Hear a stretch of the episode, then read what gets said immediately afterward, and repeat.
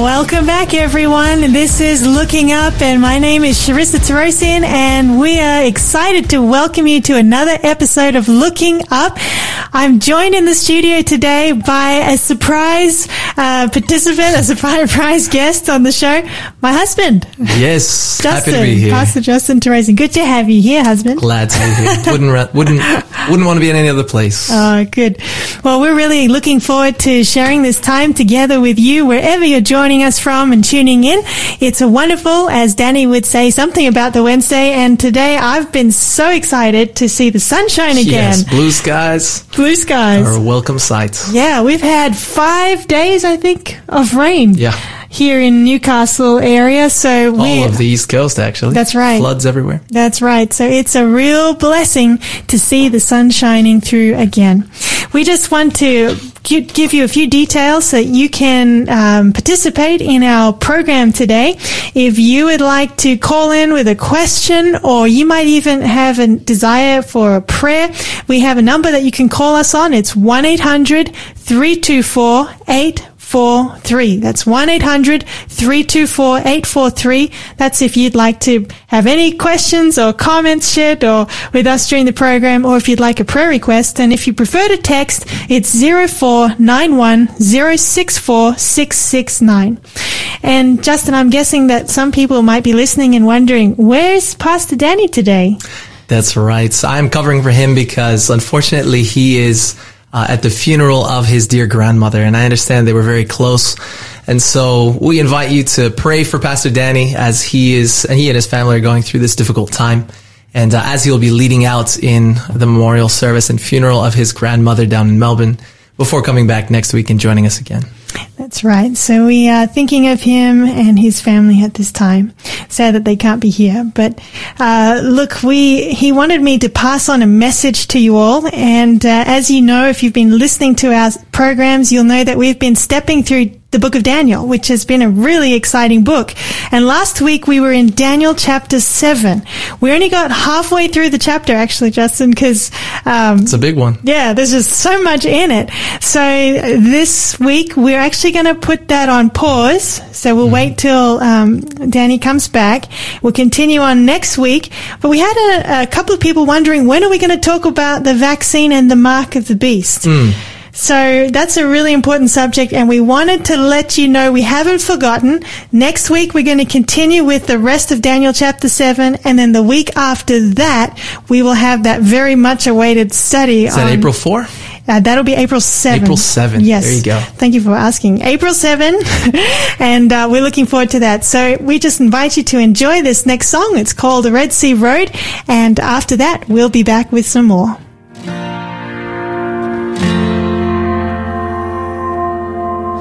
We've buried dreams, laid them deep into the earth behind us, said our goodbyes at the grave, but everything reminds us. God knows we ache when He asks us to go on. How do we go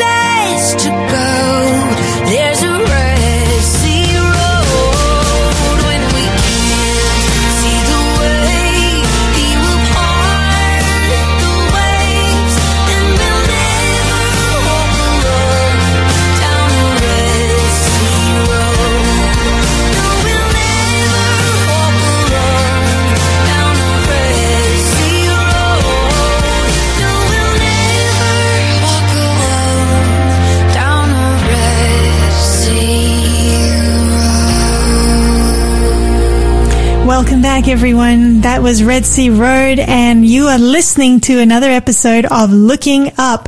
And by the way, if you miss an episode, you can always go back and find out the past episodes on our Faith FM website, and uh, that should make for some good listening material for you. Well, Justin, we uh, we've got a lot to talk about as far as the news goes in the world this week. So much happening. Yeah, there's good news and bad news. Uh, maybe we start with uh, The bad news. let's, let's end on the good notes. All right. Well, you start us off. Ah, yeah. Just taking a look at um, a little bit of what's happening over in America.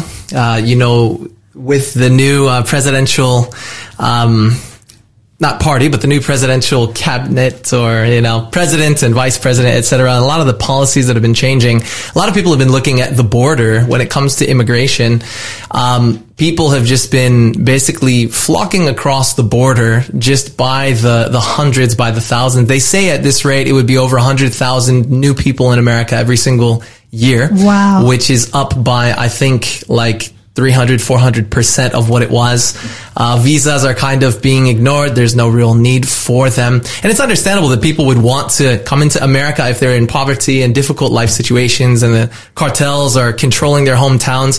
Uh, but there needs to be for their own safety and for their own sakes, as well as the, the sake of America, there need to be places or things in place to make sure that they are, you know, documented and they can be looked out for, uh, receive medical insurance. Um, people know where they are so they don't just disappear in the system or without being connected to the system in America.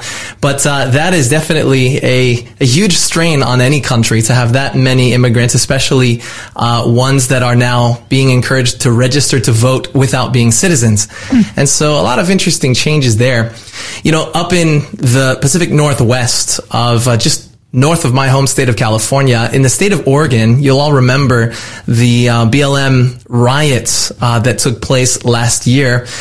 There was a, a large push to defund the police and a cry that went up to defund the police. And this actually happened.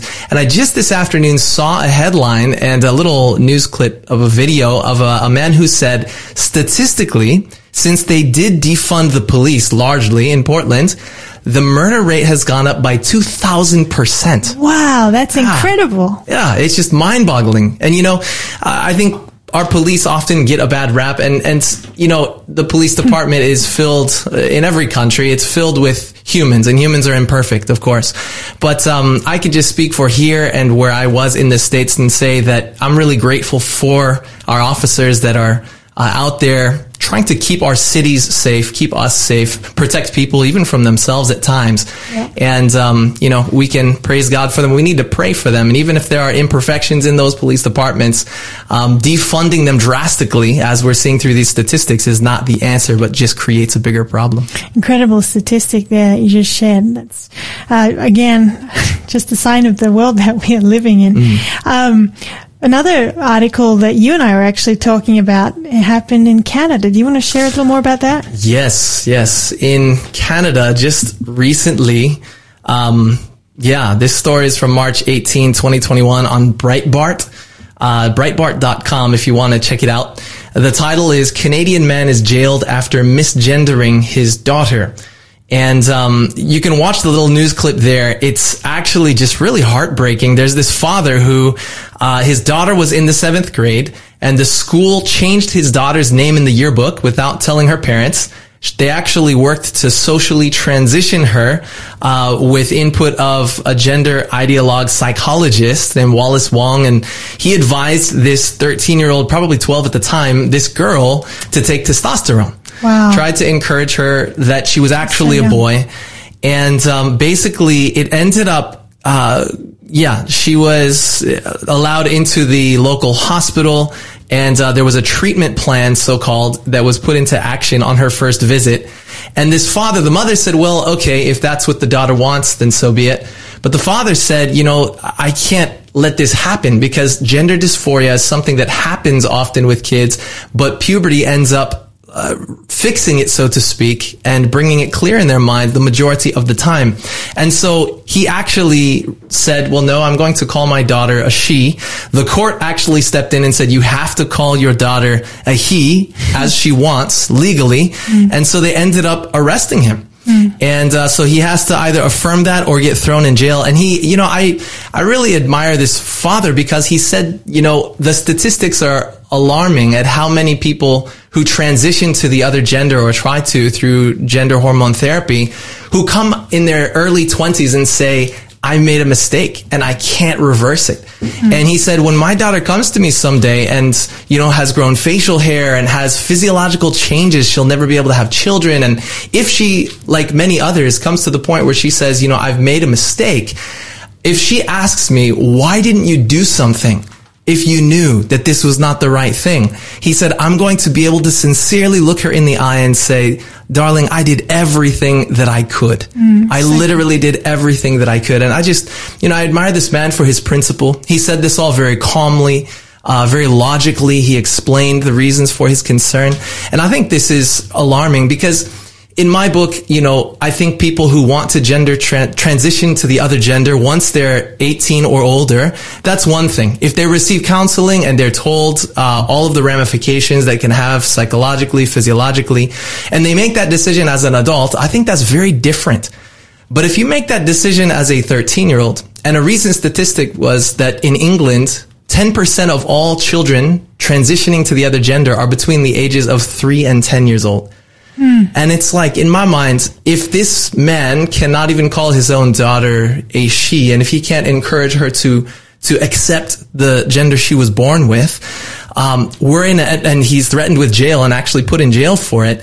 We're in some very scary times. And of course, this is Canada, but if it's happening there, who's to say it couldn't happen here in America and other countries in the West? Yeah, that it's a scary thing to give children that young such significant changes, and yeah. uh, when they can't, they don't know like what what so many things are in this world. Yet, That's right. You know? and, and I mean, if we, if we cap the age, the legal age for drinking, if we don't let kids drink till they're 18 in Australia or 21 in America and much of the world, then alcohol affects the mind and the body in some ways significantly less than continued hormones uh, of the opposite gender in large doses.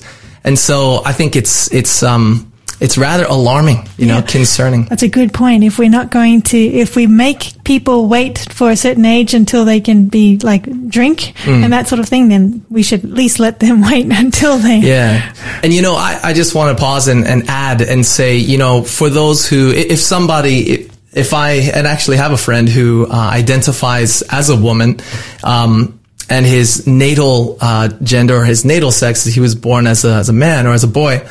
Um, yeah, out of respect, I'll call him she because that's his request, mm. right? Like mm. I, I respect their request to be called a she and I do that. And for people who have had gender dysphoria, uh, you know, my heart goes out to them and, um, definitely some major sympathy there for them and, and compassion. And I think we need to remember the, the real difficulties that people go through, uh, in, this area of life. Mm. Um, but I think there needs to be a lot of counseling in place to help them understand and even hearing the stories of people who have transitioned and then afterward said, I just had this, this awakening, so to speak, this realization that I'd made this shift that I shouldn't have made. Mm. Um, helping them hear some of those stories can help them make a wiser decision with something that's so huge. It's not a decision to be taken very lightly or made right. hastily, that's for sure.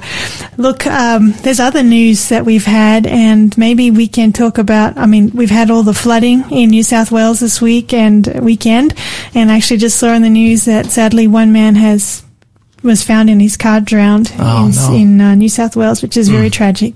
Um, and many people have lost property and um, lives have been affected in, in significant ways, you know, this weekend. But there's also been uh, some more positive news on the COVID front. Mm. I was excited when I saw this one um, that we'll be able to sing in yes. churches again. All right. As of next week. Man, I've missed the, singing. Um, the Premier, uh, New South Wales Premier has announced all, a lot of, um, you know, revisions on restrictions and there's no more limits on weddings and funerals anymore. And, uh, yeah, mm. that, that is exciting, isn't it? Yeah, absolutely. Yeah, and just coming back, sorry, but to bring it back to the, the gender question, I just wanted to clarify, just on the note that we ended on, um, maybe you're listening to this program today and you've had questions. Am I actually a woman in a man's body or a man in a woman's body? Uh, that's called gender dysphoria. And just know that God makes no mistakes. We live in a world with brokenness and sin that causes confusion, sometimes even in these areas. But um, you can rest assured that God didn't make a mistake when He made you. You may feel like it, but know that that's not the case. He has a plan for your life. He made you intentionally. He knew you before you were born, and He has an amazing plan for your life. Amen. That was worth coming back for. um, do you want to share any news that happened in your life recently? Yeah, so this last Saturday, I had the privilege of um, officially being ordained as a minister of the gospel in the Seventh day Adventist Church. And so I've been working since 2009, coming up on 12 years as a pastor. Um, took some years off, like two and a half years for a master's degree and then went back into pastoring. And so, yeah, so one of the 10 year olds at our church came up to me and asked before the ordination service, you know, Pastor Justin, what's ordination? It's a good question. Some of our listeners might be asking exactly the same thing right yes, now. you may be wondering. Ordination is basically the church officially recognizing God's call on someone's life Mm-hmm. to pastoral ministry. And, um, yeah, it doesn't, doesn't mean that the, the person wasn't called before, but it's an official recognition. And we find in the Bible, Jesus laid his hands on his apostles and he prayed a special blessing over them, setting them apart for the gospel ministry. It happened as well in the New Testament church where the apostles laid hands on others, on elders and on pastors and teachers to be set apart for the gospel uh, work and to share the gospel with the world. And so, yes, it was a privilege to have such a beautiful time, a beautiful service. It was. Uh, we had our conference president there and our general secretary, a number of other people. Even Danny said a few words. Pastor Danny had the most to say of anyone there, actually. he did have a lot to say. he gave the, the message. We, interestingly enough, Sharissa and I both, yeah, we were both thinking of Pastor Danny, uh, even before we spoke about it. And so just the way that God spoke through him there was, it was obvious that, um, he had brought him to our minds to give the message. And so, yeah, really, it's, um, the message was that we're all given the opportunity and the privilege and the responsibility of sharing the gospel That's right. where every believer is to be a not just a disciple but a disciple maker. And that's what god's ideal is for us. So if you're a christian then god has called you uh, to be a disciple maker a christian maker. And i love uh, the illustration in the bible uh, the parable of the sower and elsewhere. And Sharissa, what does an apple tree make I know this. I know this is a trick question. So, an apple tree makes more apple trees. that's right most people would say apples You've asked me this Um, one before, so I knew the answer. Yes. An apple tree makes not just apples, but the purpose of apples is to make more apple trees. And so Christians, we are not just to be, um, you know, bearing the fruit of the spirit, to be nice to look at, but rather to be uh, disciple makers. I studied the Bible with someone uh, last week who contacted us. He's uh, a new Christian, a new believer, and uh, he's from an Orthodox church and found that a lot of the things that were being taught were not in the Bible. And so he contacted us and he wanted to start studying the Bible. And then our second Bible study together, he asked me, he said, so you're a pastor and you're teaching me. Um, like, is it okay for me to teach? And when and, and how and who can I, who am I allowed to teach? And I said, well, I'm not here teaching you because I'm a pastor, but actually because I'm a Christian. Amen. And so we're all ordained to be servants of God and to preach and teach the gospel to the world. Amen. And that's a really good point. And if you're listening to this and you're thinking, wow, I wish I had someone that would study the Bible with me. I wish I could have someone help me study. Then please contact us here. There's the number 1-800-324-843 or you can text us on 0491 064669. We'd love to hear from you and love to connect you with someone who could step through the Bible uh, with Yes. you. You know, as you've been sharing all these um, amazing news headlines and updates about what's happening in our world, I can't help but think that these things are just reminders to us of the words of Jesus, and it's the, the foundational theme of this program. So when you see these things begin to happen, look up, lift up your heads because your redemption draws near. We mm. truly are living in an exciting time in yes. human history. I think uh, if all the Bible greats could be alive today, they'd want to be living today because it's right on the edge of eternity and, and, Jesus is about to come. So we're going to have a break. We'll take a song from Gregor Pillay called The Call and we'll be back with the news and then we'll be back after the news with a Bible study.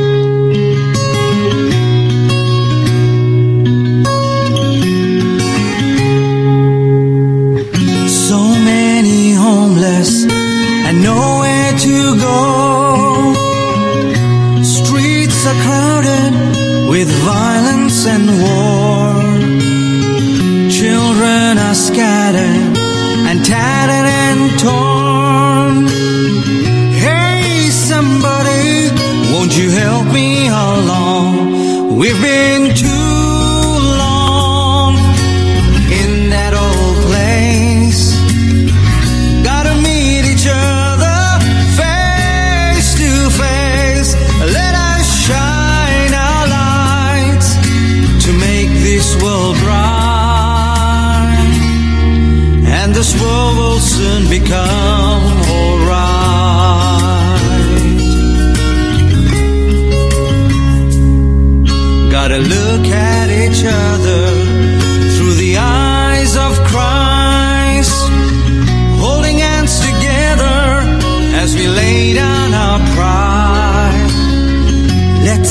together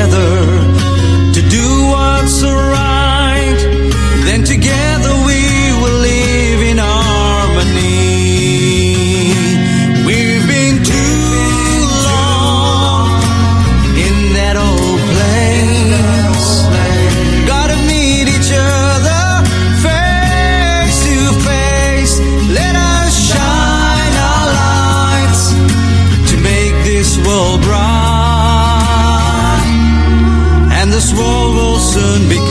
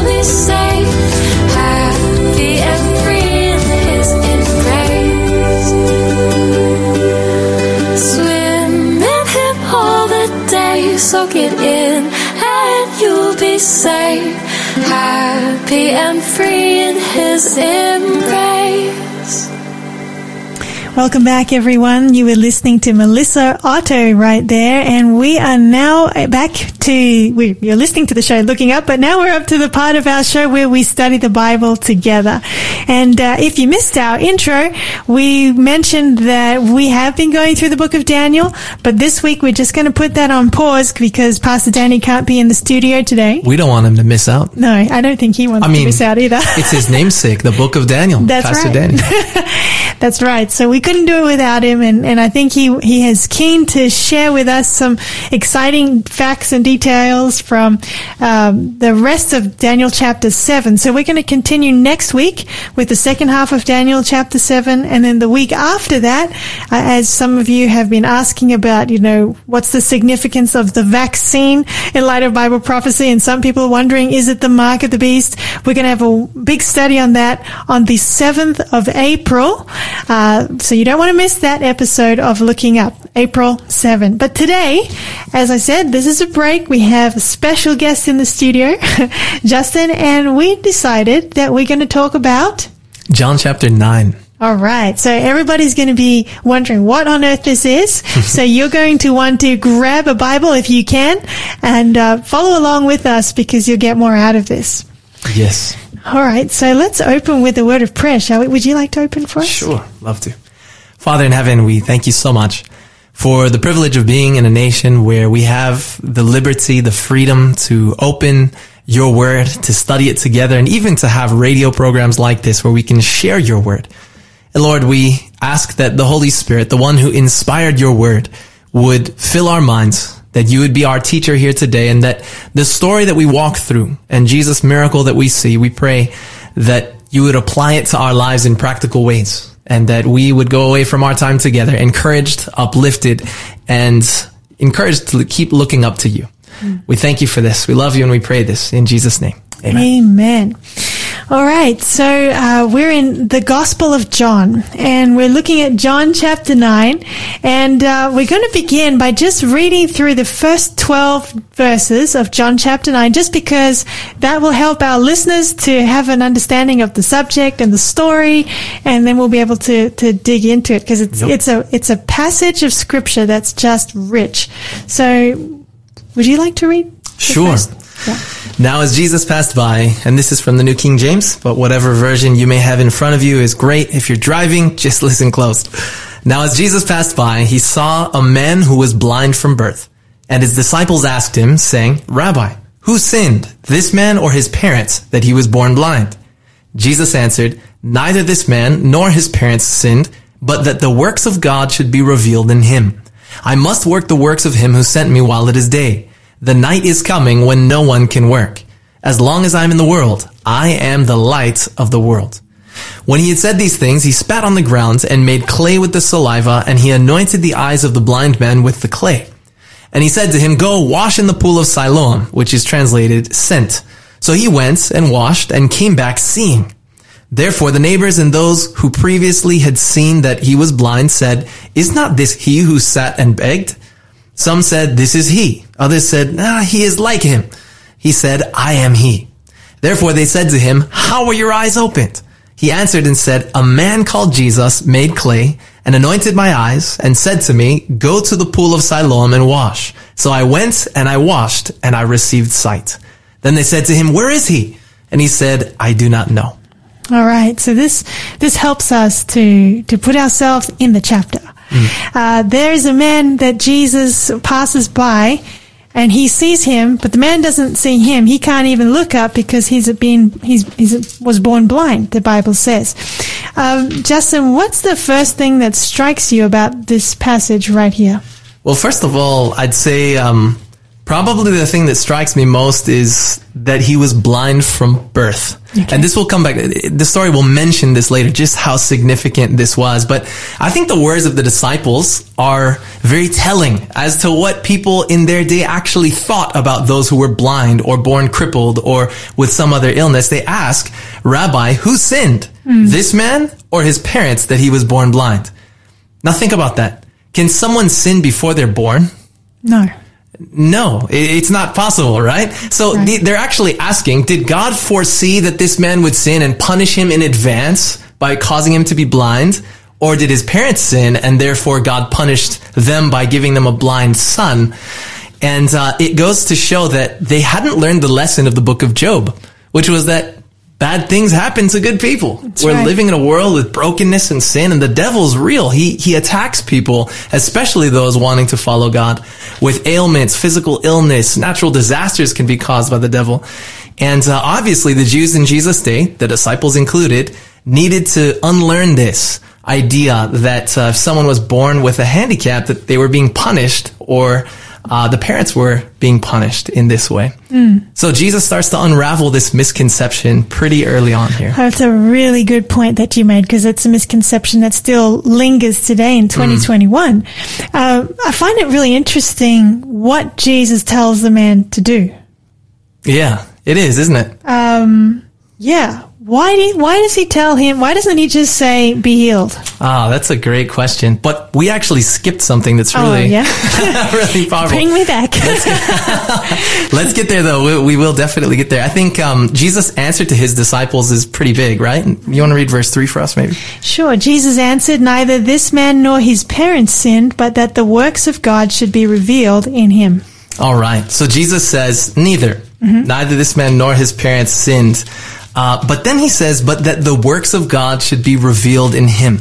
Interestingly enough, a few chapters earlier in John 6 verses 28 and 29, the people were following Jesus and they asked him, what shall we do that we may work the works of God? And in John 6:29, Jesus answered and said to them, "This is the work of God, that you believe in him whom he sent." That's actually one of uh, John's favorite words, believe. Yeah. Like over and over again, it's that Jesus came that we might believe in him. Absolutely. In fact, he writes at the end of the gospel in, in chapter 21 that he wrote this gospel that people may believe that mm-hmm. Jesus is fully God.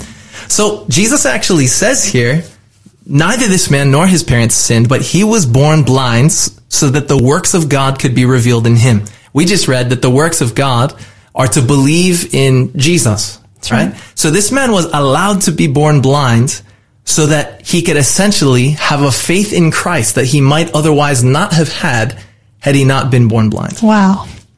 That's deep. And it really shifts the perspective that we can have when it comes to our uh, our, our calamities in life, our difficulties. You know, yes, the devil's real. He throws things our way. He attacks us in different ways, but God is so powerful that he can turn them around for his glory and for his good. Amen. Now are we up to that? Just One in more? verse, uh, yeah, one more real quick. Then you Jesus, tell me when. So in verse 5, he says to his disciples, As long as I am in the world, I am the light of the world.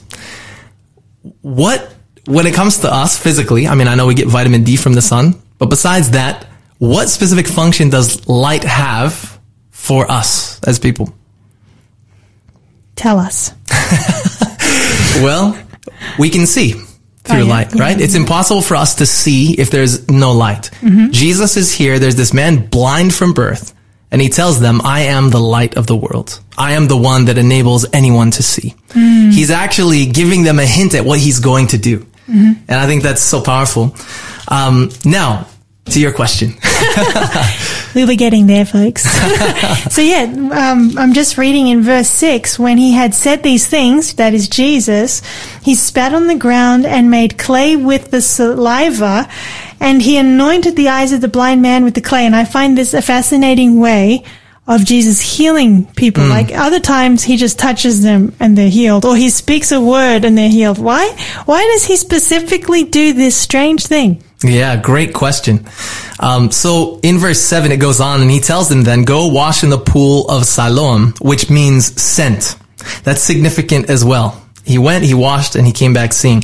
Just before this, in John chapter 8, Jesus had had this dispute with the Pharisees, the religious leaders. And he had said, you know, if you were Abraham's descendants, you would believe in me because Abraham believed in me. And they said, Oh, Abraham is our father. We don't know where you're from. And then Jesus says to them, No, you're of your father, the devil. And he says, If you were following my father, that is God, then you would listen to me, you'd believe me. And so there was this discussion, this battle over whether or not they were truly descendants of Abraham and therefore descendants of God, or whether Jesus was the son of God. And interestingly enough, if you look in the Talmud, it's like Jesus was trying so hard to get through to them with the word of God, but because they wouldn't even listen to that, he was even going around and around that, so to speak, and trying to use culture to try to get through to them. Listen to this. This is from the Talmud. Hmm. This is not biblical truth, but it is a, a Hebrew custom. And in Bava Batra 126b of the Talmud, it says this.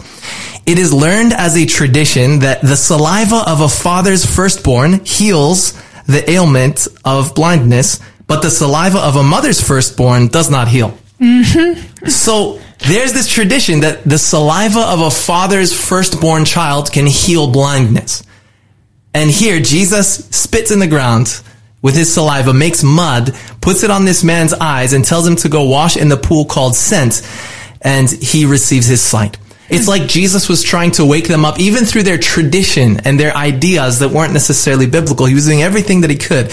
And it's powerful that that word sent, the time nearest this that it is used is in John 8:42 when he's arguing with the Pharisees and he says this. Jesus said to them, if God were your father, you would love me, for I proceeded forth and came from God. Nor have I come from my, of myself, but he sent me. Amen. So Jesus is is using this. He's making spit uh, mud out of his spit and saliva to wake them up that he is the Son of God, and he sends this blind man to the pool called Sent. And it's you know a wise teacher once said, "Tell me and I'll forget. Show me and I'll remember. Involve me and I'll understand." And Jesus was the master teacher. He involved those around him in the lessons that he uh, was teaching. And how amazing it must have been for this blind guy to all of a sudden, for the first time in his life, he's an adult. The first time in his life, he opens his eyes and I, I imagine that he sees uh, a reflection of his face in the water and realizes what he looks like and sees the sheep dotting the, the landscape in the distance and he sees the blues and the greens and all the beautiful colors. How amazing that must have been. Amen. Yeah, we take sight for granted because we have it, but when you think about not having it, it's one of the senses I think if I had to pick one that I would, would lose, I wouldn't pick that one because I want to be able to see, see people's faces and, uh, yeah, just, yeah, what a blessing it is to see and, and how amazing, as you said, it would have been to be able to see again. You know, I like as the passage goes on and our time in this segment is just going so quick. But, you know, when people saw him that he was seeing again, they said, wait a minute, weren't you the man born blind? Like they, they were surprised mm. as well. And he said Yeah. he was. And I like what it says in verses 10 and 11, which you read before. You know, they said to him, how were your eyes opened? And probably we should spend just the last few minutes of this segment on verse 11 because Yes. the blind man answers and he says, a man called Jesus made clay and anointed my eyes and said to me, go to the pool of Siloam and wash. So I went and washed and I received sight. Hmm. That's just beautiful. Do you want to unpack that a little bit more for us? as so we. Close out here. Every good testimony begins with a man called Jesus. Amen. Jesus is the beginning and the end of every powerful testimony. Four points here. He says, Jesus made clay. He said to me, go wash in the pool of Siloam. I went. And then fourth of all, I received my sight. So really it had four parts and every uh, testimony really can have these basic four parts. First of all was um, what Jesus did. He made clay. Then what Jesus said. Then third, the man's response. And fourth, the result. He received his sight. And I love how even after he shares his testimony, all he shared was what he knew God had done for him. His personal experience with Jesus. He didn't teach and uh, he didn't preach here. But then they ask him a question, where is he? And he says in verse 12, I do not know. And early on in our Christian journey, when we're newly converted and brought to Christ, there are going to be a lot of times where people ask us questions and we just don't know the answer. Even as you go on in your Christian journey. Absolutely. and it's totally okay to say, I don't know. That's right. Yeah. because God will bring the answer if we continue to seek. Ah, that that's so true, and such a beautiful testimony there. A man called Jesus. What did he do for me? He he did this, and what did he say to me? He said this, and I went and acted on his word, and I have received my sight. And that's uh, something for all of us. As wherever you're tuning in and listening to, you too can encounter Jesus. Yes. Uh, he wants to speak with you. He wants to be your Lord and your Savior. And so as we continue, we're going to listen to a beautiful song right now called I Heard the Voice of Jesus. That's what the blind man did. He heard the voice of Jesus. And uh, we'll be back with more just after this.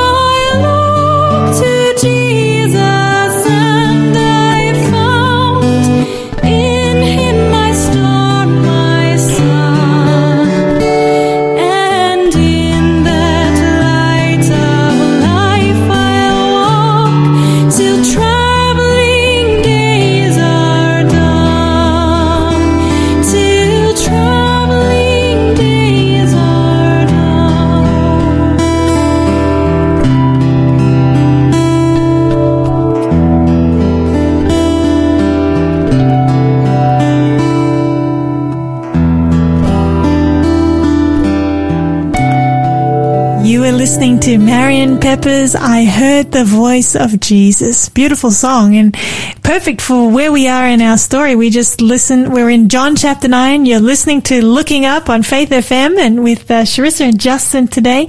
And very amazing story we're looking at about how Jesus healed the man born blind. And at this point in our chapter study of John chapter 9, he's been healed.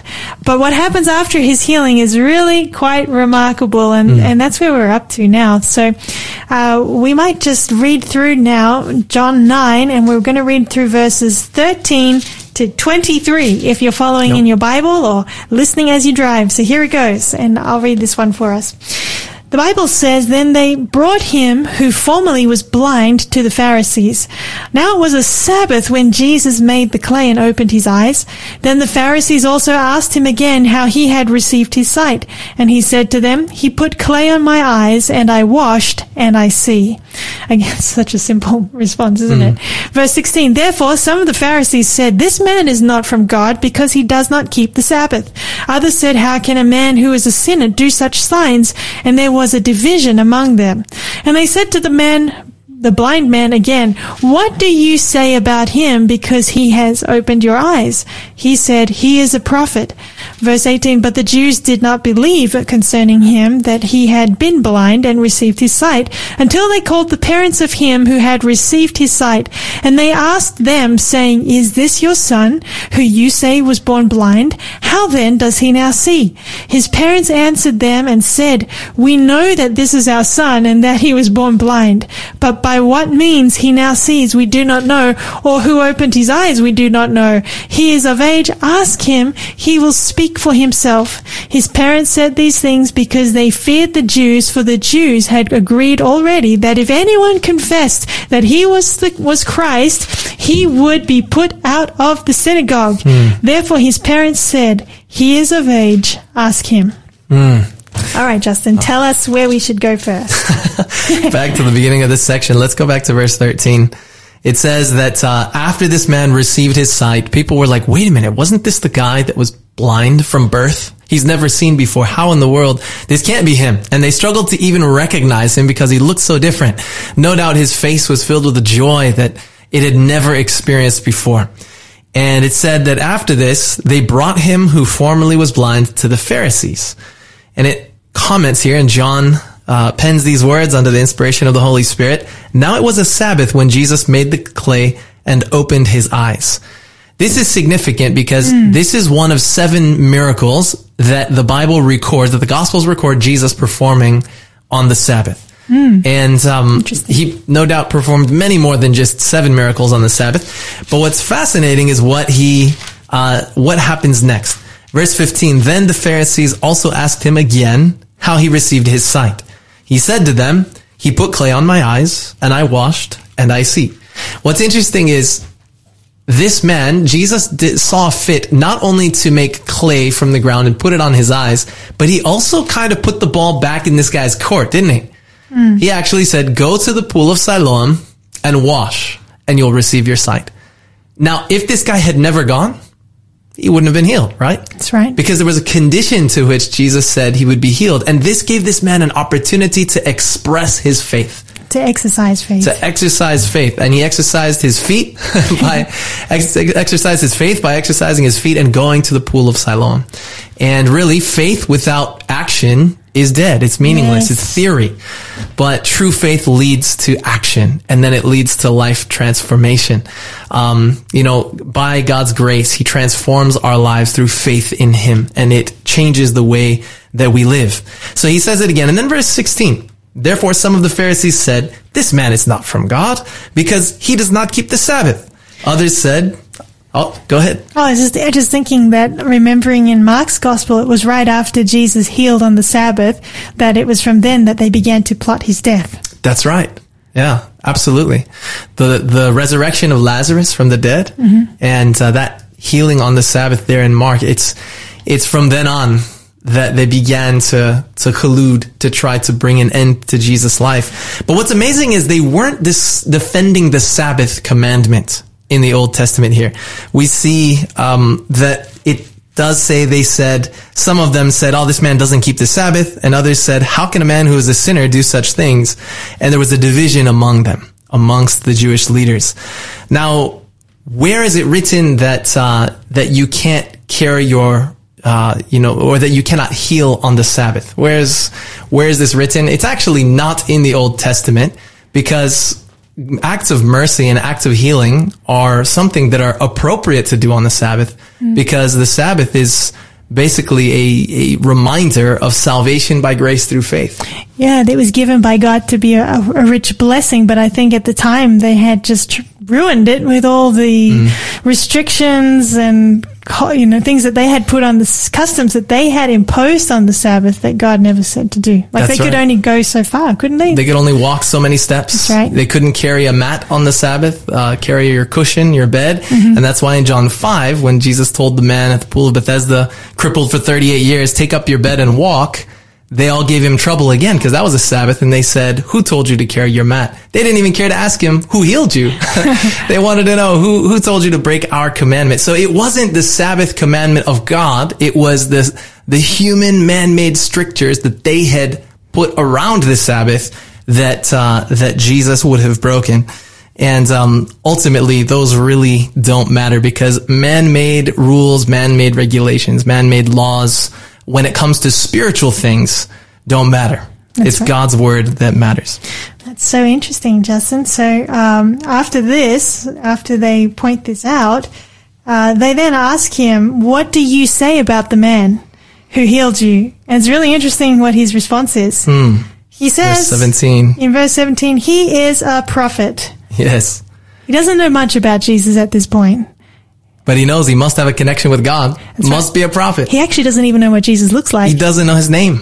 doesn't know his name, yeah. But doesn't know that it was Jesus. But he's if a- he had heard his name. He must be a prophet, he thinks. Yeah. So then they're like, the Jewish leaders are like, no, look, we just can't believe this. He can't possibly have received his sight after never having seen before. Generally, when someone loses their sight, it's possible for a healing, uh, for surgery to recor- recorrect it.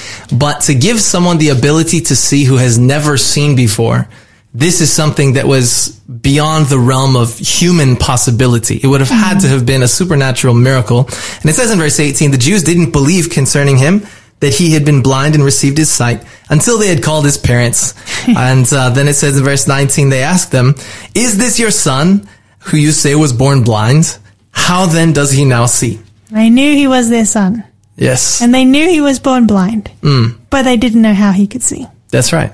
And they were even challenging, you know, wanting them essentially to say, "Oh no, no, he's he's not born blind. He's been seeing for years." But it wasn't uh, an easy out for them. It says that the parents answered. Unfortunately, um, they answered true for part of it, but out of fear, they didn't answer completely. It says his parents answered saying, "We know that this is our son and that he was born blind." But by what means he now sees, we do not know. Or who opened his eyes, we do not know. He is of age. Ask him. He'll speak for himself. So now we have an indication of how old this guy must have been. You said he was an adult before. We don't know how old he was, but like we know he's not a child. Right. And I mean, his parents were alive. Um, so average age of life in Jesus' day among the Jews, I think it was something like 65 or even younger. I can't quite remember off the top of my head. But, um, so this would have been a relatively young man. We could probably say at some point in his 30s, between 25 and 35 or 25 and 40, probably somewhere in there, though we can't be sure for certain. Yeah. And they were, the parents are worried because if they say what, what, if they say what they think that, that they, they are seeing, they could be put out of the synagogue. Now, synagogue is a, you know, what we would call the church today, I guess. Um, why is that such a big deal? Ah, yes. You know, to be put out of the synagogue meant uh, a number of things. It would be for 30 days in this case, and they wouldn't be able to interact with their friends. Uh, in their community, they would have been looked down upon far beyond just the, those 30 days when they would be, you know, kicked out of the synagogue. And so it had already been decided ahead of time. Uh, John tells us here that uh, if anyone confessed that Jesus was the Messiah, the Christ, that he would be put out of the synagogue. And that would have been for, you know, a 30 day period. So this was like a huge cultural taboo. This is like one of the worst things that could happen to a family. That's right. And I actually was reading that um, not only were they put out and they weren't able to have, you know, friendship with people, talk with them, communicate with them, but they also couldn't do business with them. That's right. Yeah. So that was If they were in the trades, if, if the father had a business, uh, was a trader in any way, they wouldn't be able to do business. And so it would have been a loss of at least a month's worth of work as well. You look like you have another verse to share there. Yeah, it, it's amazing here. So these parents are afraid of the cultural, the religious pressures, and uh, they say, look, he's of age, ask him. He's old enough, he's an adult, he can answer for himself. But at least they were honest enough to say, yes, this is our son. Yes, he was born blind. That's true. And you know, it's always easy for us to look at Bible stories like this and think, man, if that was me, I would have shouted it from the mountaintops. You know, my son has been healed, right? He's received his sight I'd have put it on Facebook. and Instagram and wherever else, right? But really, oftentimes when we look and we say, man, I wouldn't have done that or I would have done this. Really, if we were in their shoes, we would have done the same thing. And, um, we are, given these stories, not just in the Bible of people who made right decisions, but of ones who made wrong decisions, so we can avoid the mistakes that they made. They say the difference between a wise person and a smart person is that a smart person learns from their mistakes, but a wise person learns from the mistakes of others. Mm, well. And so if we can learn from the mistakes others have made, then we'll be all the wiser in life. So amazingly, this man still holds, you know, to his story. Jesus healed me. He doesn't yet know him by name. But um, amazing, the parents basically leave him. They say he's of age. Ask him. And yet this man is willing to stand for his faith, even though he ends up getting kicked out and expelled, as we're going to see later in the story. But it just brings to mind Psalm 27 verse 10, where David is writing this beautiful psalm and he starts by saying, the Lord is my light and my salvation. Whom shall I fear?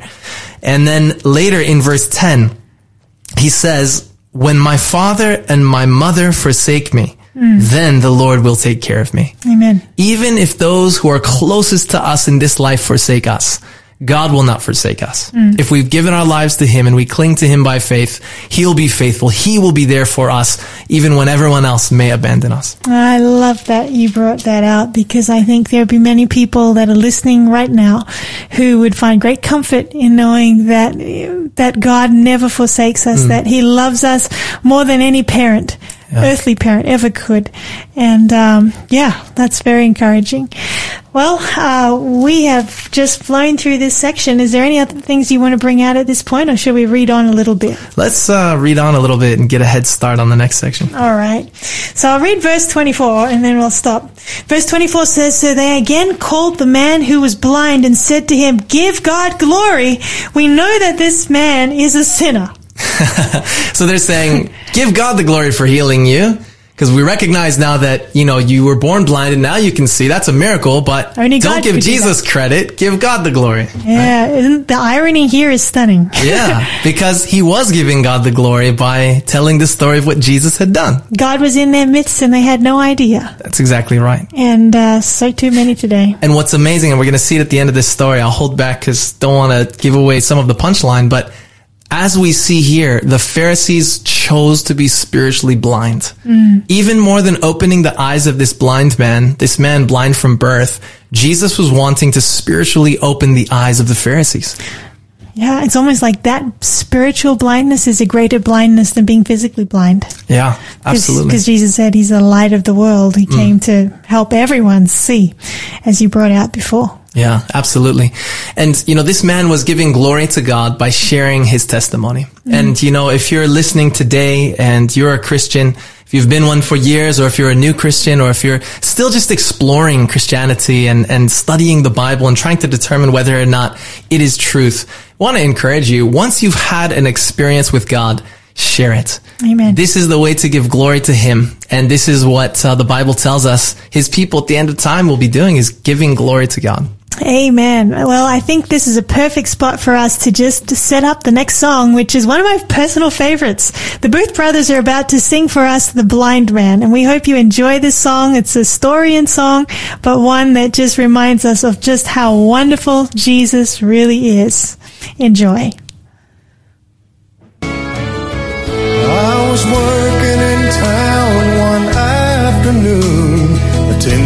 some business affairs. I heard a commotion a couple streets over and wondering what's happening there. A young man was running from in that direction and stopped just to catch his breath. I asked him to please tell me what was the hurry. He smiled up at me and he said, I was trying to catch the crippled man. Did he run past this way? He was rushing home to tell everyone what Jesus did today. And the mute man was telling myself and the deaf girl he's leaving to answer God's call. me as the blind man, he saw it all. Oh, as the blind man, he saw it all.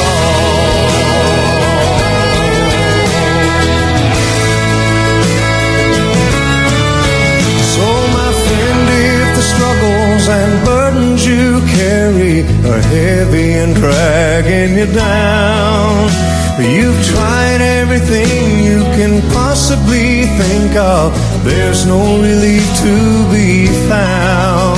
That very same Jesus that altered the future of a blind man, the deaf and the lame is still reaching out in your hour of trouble. One touch and you're the same. And you'll be trying to catch the crippled man. Did he run past this way? Oh, he was rushing home to tell everyone what Jesus did today. And mute man was telling myself and the deaf girl he's leading to answer God's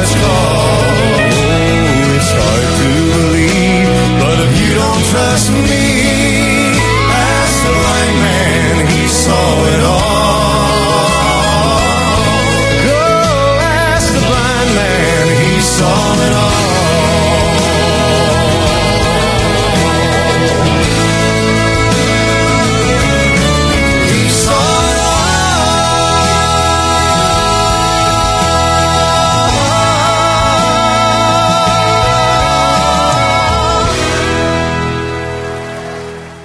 What a song. the Ask the Blind Man, he saw it all. I love those uh, lyrics of that song. Well, if you're joining us, welcome back to Looking Up and you are listening to Sharissa and Justin this afternoon as we unpack John chapter 9 and it's a really packed chapter of scripture and we're up to verse 25 if you'd like to follow along with your Bible. So there's been a man that was born blind and Jesus healed him in this chapter. And the way he healed him is really wonderful when we understand that he was healing him in this way to help those who are looking on to come to faith in him as well. Uh, at this point, the man is being interrogated. That's probably a very severe word, but he's being questioned by the Pharisees as to who did this and how did he do it and, and all of that. And so that's where we pick up our story in verse 25. Yes, so the parents are brought and uh, they say, "Was this is this your son? And was he born blind?" And they say, "Yes, he's our son. Yes, he was born blind." Who healed him? Yeah, we don't know. Ask him because they were afraid of being excommunicated or kicked out of the synagogue because of the social and financial and uh, religious connotations it would have had. And uh, so they finally give up trying to disprove that this guy was born blind because if anyone would know, it'd be his parents. And the Pharisees say, you know, give glory to God. We know that this man is a sinner. Mm-hmm. But he was giving glory to God because he was sharing the testimony of what Jesus had done and Jesus was God incarnate.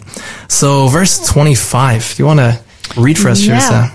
So Jesus answered, he answered and said, not Jesus, sorry, the blind man, who was blind, who now sees. Sorry for the confusion. Verse 25, he answered and said, whether he is a sinner or not, I do not know. One thing I know, that I was blind, now I see. Hmm. Powerful. Yeah, that's all he knew. Yeah. Doesn't know much, but he keeps going. Um, verse 26, then they said to him again, what did he do to you? How did he open your eyes? Verse 27, he answered them, I told you already, and you did not listen. Why do you want to hear it again? Do you also want to become his disciples? Go ahead. Go ahead. Well, I just think this is really interesting because as we pointed out in verse 17, when they asked him, what do you say about him who opened your eyes? He said, well, he's a prophet.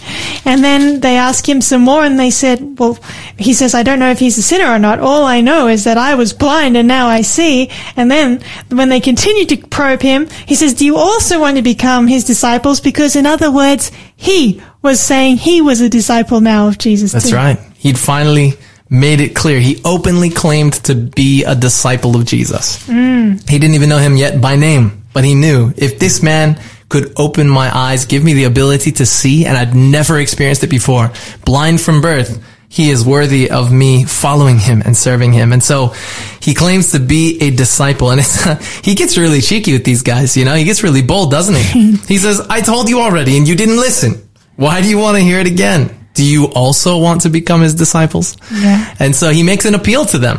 He actually invites them. What? You want to become his disciples too, even though it's in a sarcastic way a little bit. Um, and then they get, of course, angry. They revile him. And, um, you know, before, just before that, in verse 26, where they ask him again, what did he do to you? How did he open your eyes? It's, they're actually trying to confuse this man and get him to second guess his experience with Christ. and this is something that the devil does to us, uh, when we have an experience with Jesus. He'll send people our way or just flood our minds with doubts and with many ideas to try to confuse us right. and uh, make us think that we're deluded or our experience with Christ was not real.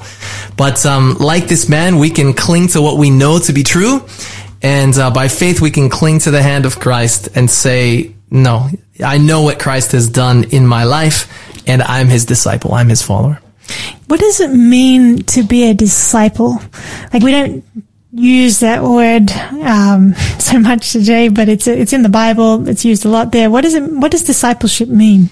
Mm, yeah, to be a disciple means to be a follower of and a student of someone. But in Jesus' day, disciples that followed rabbis were not just ones that would follow them, but they would live with them. They would spend time eating with them and interacting with them and observing how they interact with other people and how they spoke and what they believed. And they would do life together and they would become like their rabbi. I like how you ended that. A disciple was someone who came after and uh, wanted to be like their master. That's right. Yeah. In fact, there was an old saying in um, amongst the Jews uh, that, where they would tell the disciple of a rabbi, a new disciple, they would say, "May you be covered in the dust of your rabbi." like, may you be covered in the dust because you're walking so closely behind them that you know you're even collecting collecting everything that comes from them. I remember being in university when I was uh, when I was young, and I made some friends Younger. from. And I was younger. Yes, thank you. Still young. young is a relative term, right? on to it like. And uh, I remember a friend from Oakwood University that uh, a group of friends from there that I made, and and there's an old Seventh Day Adventist evangelist named E. E. Cleveland who actually brought another evangelist called C. D. Brooks into the church, and E. E. Cleveland was still teaching classes even though he was older and retired. And I asked one of my friends, I was like, "Man, you." Are you having any classes with, you know, E. E. Cleveland? He's like, man, people don't realize what they're missing. People don't realize how amazing it is to, to sit at this guy's feet, you know, to learn from him in class. But me, man, I'm sitting on the front row and if he spits, I catch it. He's like, I'm catching every word that comes out of his mouth, you know, and writing it down and trying to learn everything I can from this great man of God who led so many thousands to accept Jesus as their savior. Amen. And so that's what it really means to be a disciple. You know, that, that brings to mind a, a passage, the words of Jesus in Matthew 28, 19 and 20. Yes. And it says that Jesus came and he spoke to them saying, all authority has been given to me in heaven and on earth. Verse 19, go therefore and make disciples of all nations, baptizing them in the name of the Father and of the Son and of the Holy Spirit, teaching them to observe not most things. The Bible says all things that I have commanded you. And lo, I am with you always, even to the end of the age. amen. Um, that's what Jesus calls us to do too, to go and make disciples, to That's right. teach.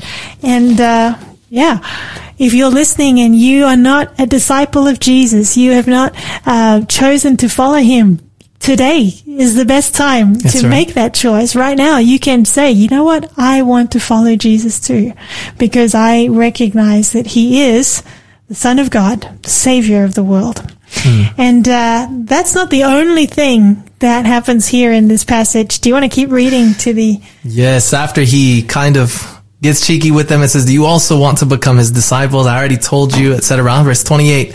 Then they reviled him and said to him, You are his disciple, but we are Moses' disciples. We don't know, or we know that God spoke to Moses. As for this fellow, we do not know where he is from.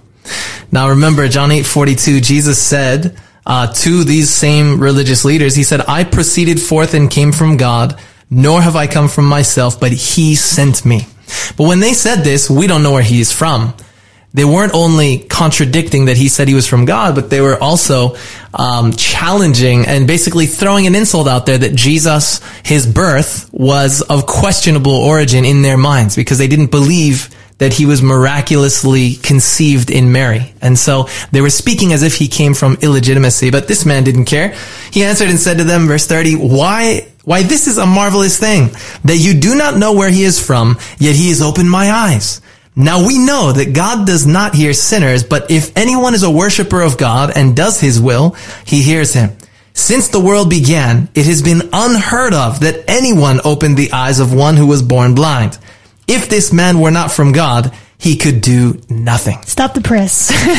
That's an amazing statement right there. Ah, absolutely. And, and just before we get there, he says, you know, we know God does not hear sinners. Praise God that he does hear sinners. Um, but the Bible talks about how if we continue on living in sin that we know is sin, and yet we come to God and ask for help in these areas, and we're choosing to live against Him intentionally, uh, then that's kind of a, a different story there. God is merciful; He's patient. But this man basically, he says, since the world began, it has been unheard of that anyone opened the eyes of one who was born blind. If this man were not from God, he could do nothing. Amazing that it had never been, it had never taken place in history, in human history, where someone who was born blind was given their sight. And other miracles have happened prior to Oh this. yeah, absolutely. Like uh, a resurrection has happened. That's right. Raising the dead. Moses was raised back to life. Uh, there's the story where Elisha's bones, these guys right. were, you know, they dropped their dead friend, their friend's dead body in there and started running away because the enemy army was attacking. And so they started running away and they turned around there. Their friend was running with them. They were like, what? How did you come back to life? What in the world? And, um, that was a miracle. yeah, it was a miracle. There was the healing of Naaman. That's right. From was- leprosy. That's right. Yeah, absolutely. And there was no known cure whatsoever for leprosy. And so we have some huge miracles. I mean, surely resurrecting someone back to life is bigger than restoring or giving sight to someone who was born blind. Mm. But for some reason, God saved this miracle for when he would be walking the earth. Hmm. And the reason is because he was wanting to wake up the Pharisees and the religious leaders of the day to the fact that they were spiritually blind.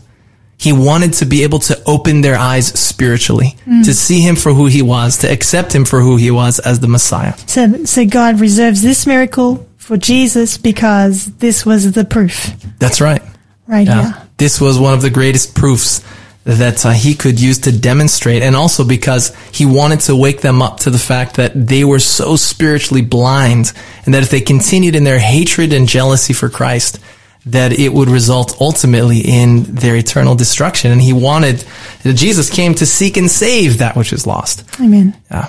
You know, I was reading actually this morning in John chapter 10 and verses 40 to 42, the Bible says, and he went away again beyond the Jordan. This is Jesus to the place where John was baptizing at first, and there he stayed. And it's interesting, verse 41, it says, Then many came to him, that is to Jesus, and said, John performed no sign, but all the things that John spoke about this man were true, and many believed in him there. Uh, I thought that was really powerful right there because, um, in, in, in light of what we are talking about today, Jesus performs the signs that John had said the Messiah would perform, that everyone had said the Messiah would perform. This was, it was right there in front of them. That's right. Um, and I like too the progression of faith of this man who's been healed. You know, back to verse 17. Who, what do you say about this man who opened your eyes? Well, he is a prophet. And then he goes on, well, all I know is if he's a sinner or not, I don't know. What I know is I was blind and now I see. I am now a disciple of his. And now, at the end here, this man must be from God because if he wasn't from God, he couldn't do this. That's right. Yeah. Yeah, powerful. And his faith is just growing and it's about to grow even more as we're going to see in our last section together. And do you think this is true for all of us? Like, uh, our faith grows. I I mean, I think you said it before. We exercise, you know, exercising our faith will grow our faith in Jesus. Absolutely. Faith is like muscle, you know? We have to exercise it in order for it to grow. And, um, you know, if we just continually, daily work out, work our faith, then we will grow in our faith. We'll grow stronger in our faith. Just like if you go to the gym every day, you do uh, calisthenics and home at home every day and body weight workouts or whatever, you will develop muscle naturally. It will happen. And, um, it's interesting. We often feel like, man, I have these, these mountaintop experiences in my spiritual life and my walk with God. And why can't everything be a mountaintop experience? And the reason is because God gives us those mountaintop experiences with Him, but he also gives and allows us to have those valley floor experiences. And I love what a friend of ours, Matt Para, the way he put it once, he said, the mountaintop is for inspiration, but the uh, valley floor is for character reformation. And it's when we have to exercise our faith. It's in those valleys, those experiences that we really grow. We apply what we've learned on the mountaintop. We apply what we've learned in our devotional time, our time with God, in our time listening to looking up maybe, uh, where we put it into practice. It's where the rubber meets the road and it leads to, um, different, a different, uh, choice, a set of choices in our lives. That's well said. And I think this would be a, a right moment for us to uh, invite our listeners, you know, to put your faith in Jesus. Yes. Uh, it doesn't matter who you are. You can come to Him just as you are and put your faith in Him. And as you put your faith in Him, God will bless you and your faith will strengthen as you continue to put your trust in Jesus. We're going to take a break and listen to another wonderful song uh, by BJ Thomas, Just As I Am, and then there'll be the news right after that. We'll be back.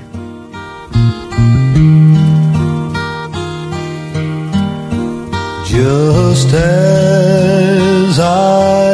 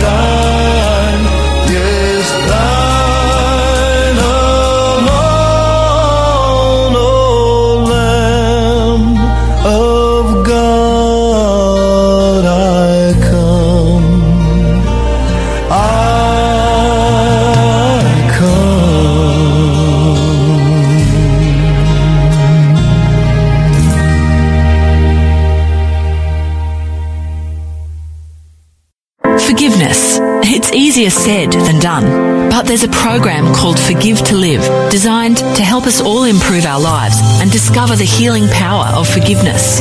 So if you're keen to take that first step, head to forgivetolive.org.au. You're listening to Faith FM, positively different radio.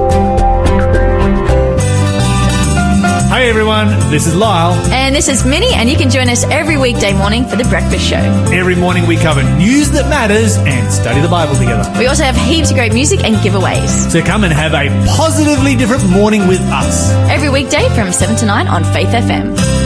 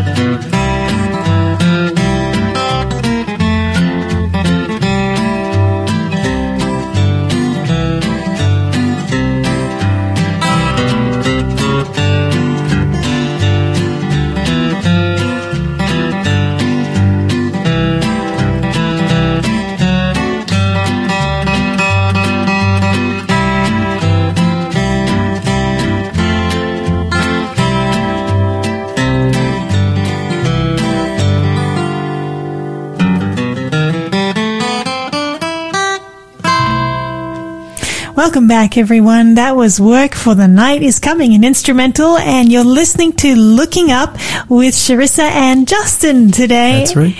That's this right.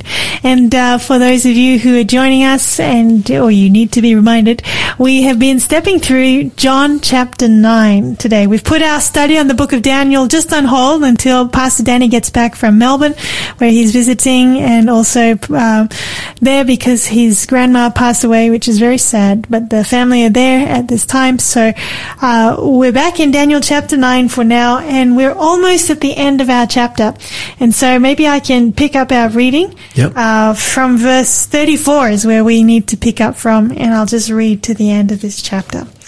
This is what the Bible says. They answered and said to him, you were completely born in sins and are teaching us, and they cast him out. Now we should probably just describe what's happening. Do you want to do that? Yeah, so just to recap, this man becomes bolder than he's ever been with the Pharisees. Uh, he was born blind. Jesus healed him miraculously. And he basically says, verse 32, since the world began, it has been unheard of that anyone opened the eyes of one who was born blind. If this man were not from God, he could do nothing. And so he's called himself now a disciple. He goes from saying, well, just sharing what Jesus did and healing him to saying he's a prophet. And then he says, do you too want to become his disciples? So he identifies as a disciple himself personally. And then now he says, this man has been sent by God. He is from God. He doesn't yet know Jesus by name. And as a result, verse 34, because the Jewish leaders, as we learned in verse 22, uh, decided that anyone who confessed Jesus was the Messiah or the Christ would be put out of the synagogue. That's excommunicated, kicked out at least 30 days, and uh, they wouldn't be able to to trade, that is to buy or to sell. It would be socially uh, like something that would be terrible for their reputation. But this man didn't care. He knew what Jesus had done for him, and no matter the pressure, uh, he, he didn't care. He was going to proclaim that he was a follower of whoever had healed him. He was his disciple. So verse 34, when it says, you were completely born in sins and you were teaching us, and they cast him out, it means they excommunicated him. They put him out of the synagogue. And so he would have experienced this. But man, this guy was used to getting excluded from certain circles and, you know, treated like a sinner because he was born blind. And, um, obviously, uh, it was worth the sacrifice, so to speak, uh, for him, uh, to take his stand with Christ. And I just love this, this saying. It says that a faith that costs nothing and sacrifices nothing is worth nothing. And if we have a true faith in God, like this man, we'll be willing uh, to to pay whatever it costs to, to sacrifice because we fully believe in Him and we want to be counted as disciples of the living God. So true. I was just looking here too, um, thinking about that that verse that we've just read. By admitting that the man was born with the consequences of sin, like you were born in your in sins, with so consequences of sin being blindness. The religious leaders were actually admitting that they knew this healing of his was valid, um, and their opposition must therefore be motivated by something other than a passion for truth. It's actually spiritual blindness. Yeah. Right? That that theme keeps coming Yeah. back, doesn't it? Jesus was wanting to wake them up to the fact that they were blind. And we're going to come to that actually in the next few verses. Why don't we read the last section here together, 35 to 41? Or maybe we'll read a few and then walk through it. Sure. So I'll read verse 35. Yeah. Verse 35, Jesus heard that they had cast him out, and when he had found him, he said to him, Do you believe in the Son of God? Hmm. Yeah, I think this is so powerful. Jesus heard that this man had been cast out of the synagogue and he went in search of him. It says when he had found him. In other that. words, he was searching for this man. And he was the one that came to him in the beginning, wasn't he? Yes. So we see Jesus constantly seeking after this man, searching for one uh, who would hear his voice and obey him and um, and follow him. And it's beautiful too because the very next chapter, in chapter 10, it's all about Jesus being the true shepherd. Yes, And and here his- he's seeking the That's right. And his sheep hearing his voice. Yes. And this man couldn't see Jesus, but he could hear his voice. And he obeyed him. He went. He did what Jesus said and he was healed. Yeah. So he, Jesus finds him again. And this is a, a valuable lesson that God is the one seeking us. You hear people and we say sometimes, Oh yeah, I found God a few years ago. Well, God wasn't lost, but we were, and God had been seeking for us the entire time, and we finally accepted uh, and responded to His love by accepting Him as our Savior. But it says, when He found Him, He said to him, "Do you believe in the Son of God?" Jesus doesn't say, "Hey, that was me. I'm the Messiah." but blind people, you know, we have a guy at our church. We have a weekly food pantry where we feed like 60 to 80 uh, people, and each week that come and get affordable groceries. And there's a really nice man there named Jason, and uh, Jason has a little tag on his um, on his chest that says, "I have low vision." And I'll never forget the second time that I met him. I walked up behind him and was talking with somebody and he said, Oh, Justin, good to hear you.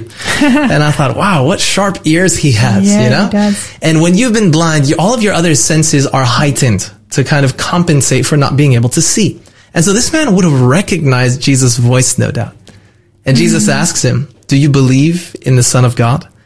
And notice how he answers. Verse 36. He says, who is he, Lord, that I may believe in him? It's almost like I imagine him looking at him like, I'm 98% sure you're the one that healed me. And so he asks a question back. Very wise. He asks Jesus, who is he that I may believe? But he addresses him as Lord. Hmm. Who is he, Lord, that I may believe in him? See, faith is the substance of things hoped for, the evidence of things not seen. Hmm. And this man had faith. He didn't see Christ, but he had faith in his word. And now he had greater faith in him because he'd experienced this miracle in his life. And so he, he asks Jesus, who is he, Lord, that I may believe in him?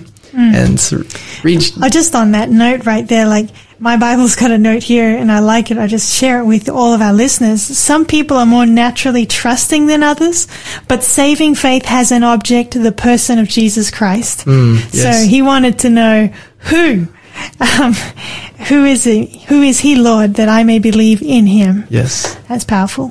All right, so the response comes in verse 37. And Jesus said to him, You have both seen him, and it is he who is talking with you. And verse 38, then he said, Lord, I believe. And he worshipped him. Ah, powerful. So powerful. He says, Lord, I believe. He addresses him as Lord again. And he says, I believe. And this was demonstrated because he worshiped him. You know, this is such a beautiful passage and our belief will lead to us worshiping God. And worship is something more than just singing songs to the Lord and uh, going to church and saying amen when we hear a powerful point or listening to the Bible on audio. Like worship is much deeper than that. It's a lifestyle. Yeah, it's a it's a life response, really. I was actually thinking as you said that the very first mention of the word worship in the Bible is actually in Genesis, Genesis 22. When Abraham said to his servants that he and his son were going to go up Mount Moriah and they would worship God and then they would come back. But what God had instructed him to do in Genesis 22 was to offer his own, his son as a burnt offering on that mountain. It was to test his faith, to see if really Abraham had, had put God first and was believing in God's word.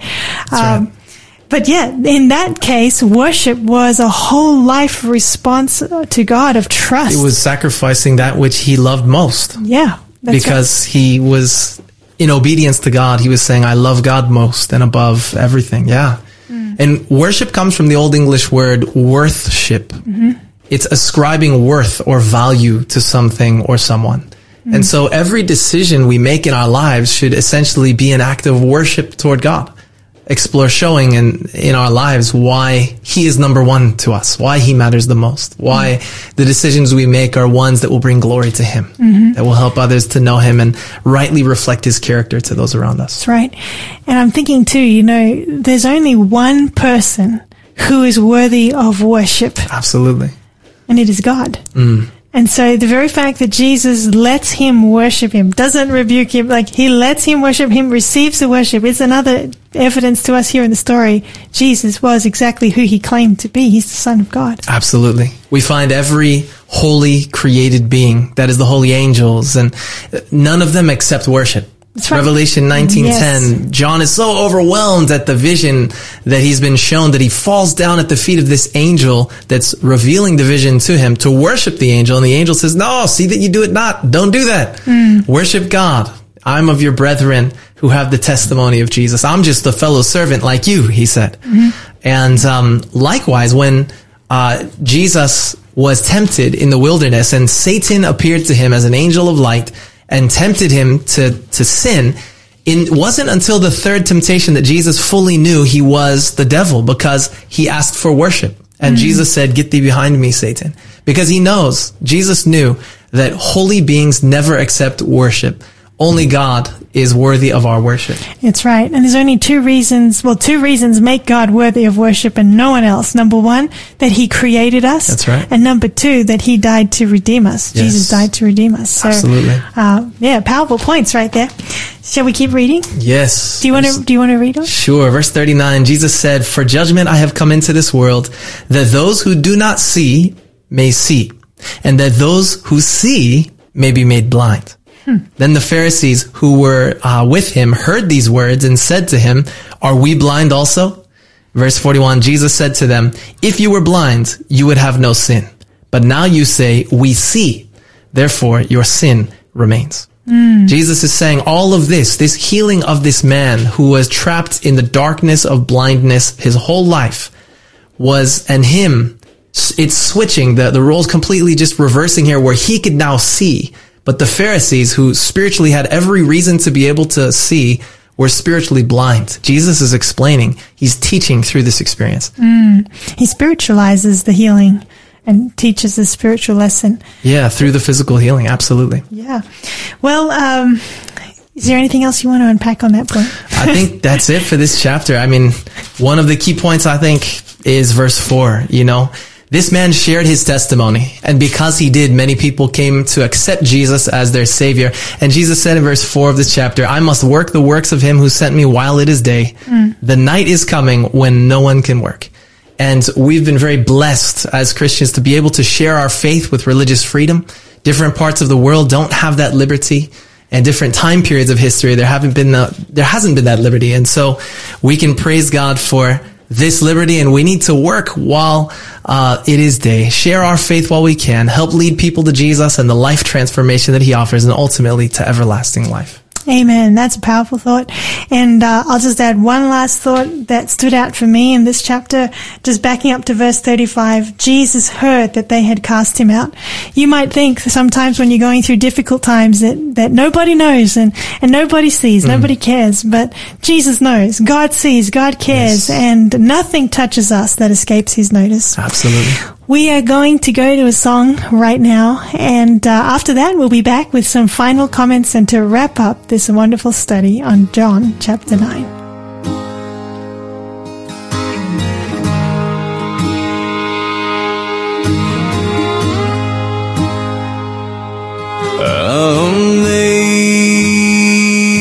Amazing grace, how sweet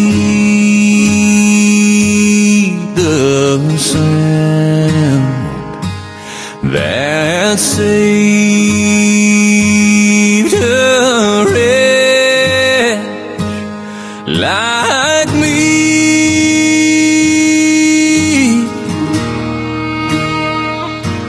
I once was lost, but now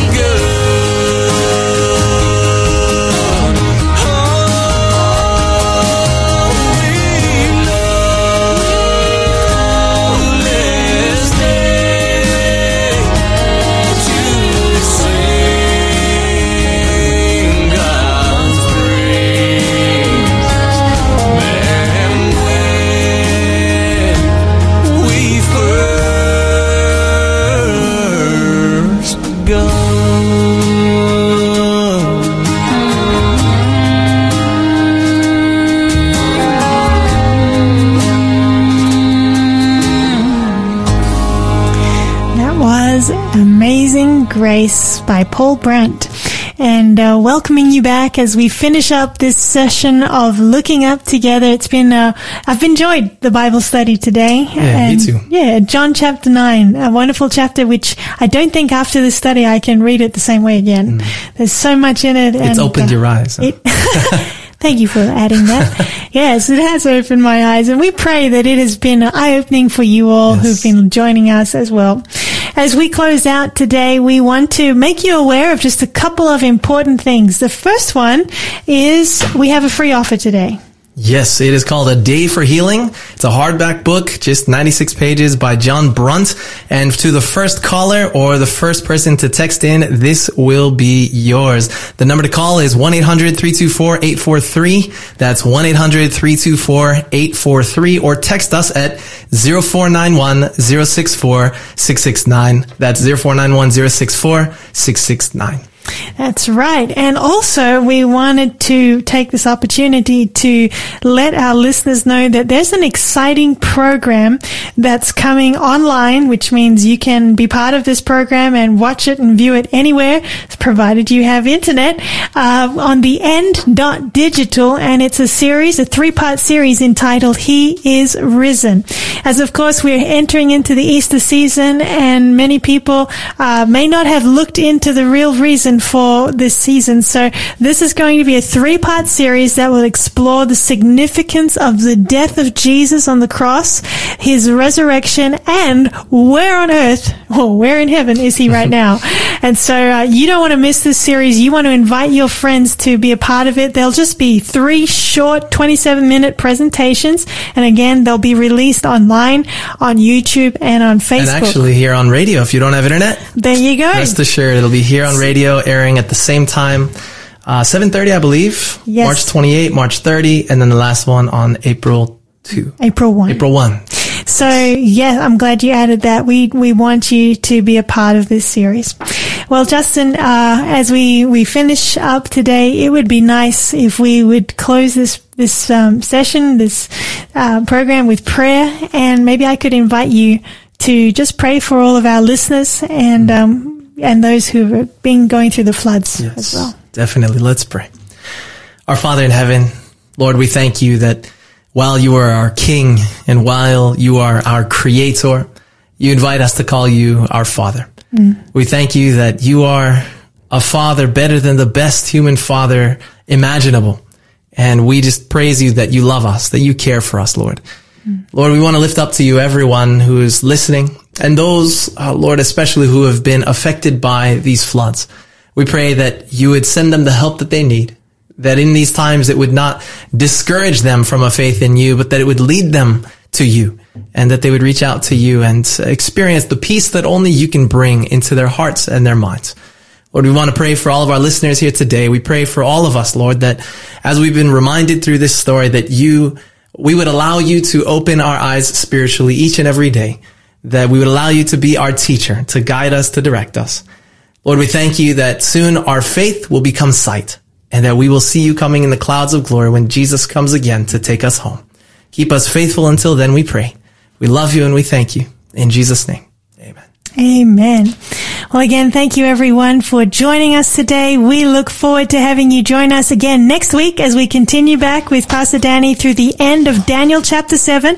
But for now, just a reminder that fear looks around, regret looks back, but faith always looks up. So wherever you are and whatever you're doing, remember to keep looking up by faith to Jesus.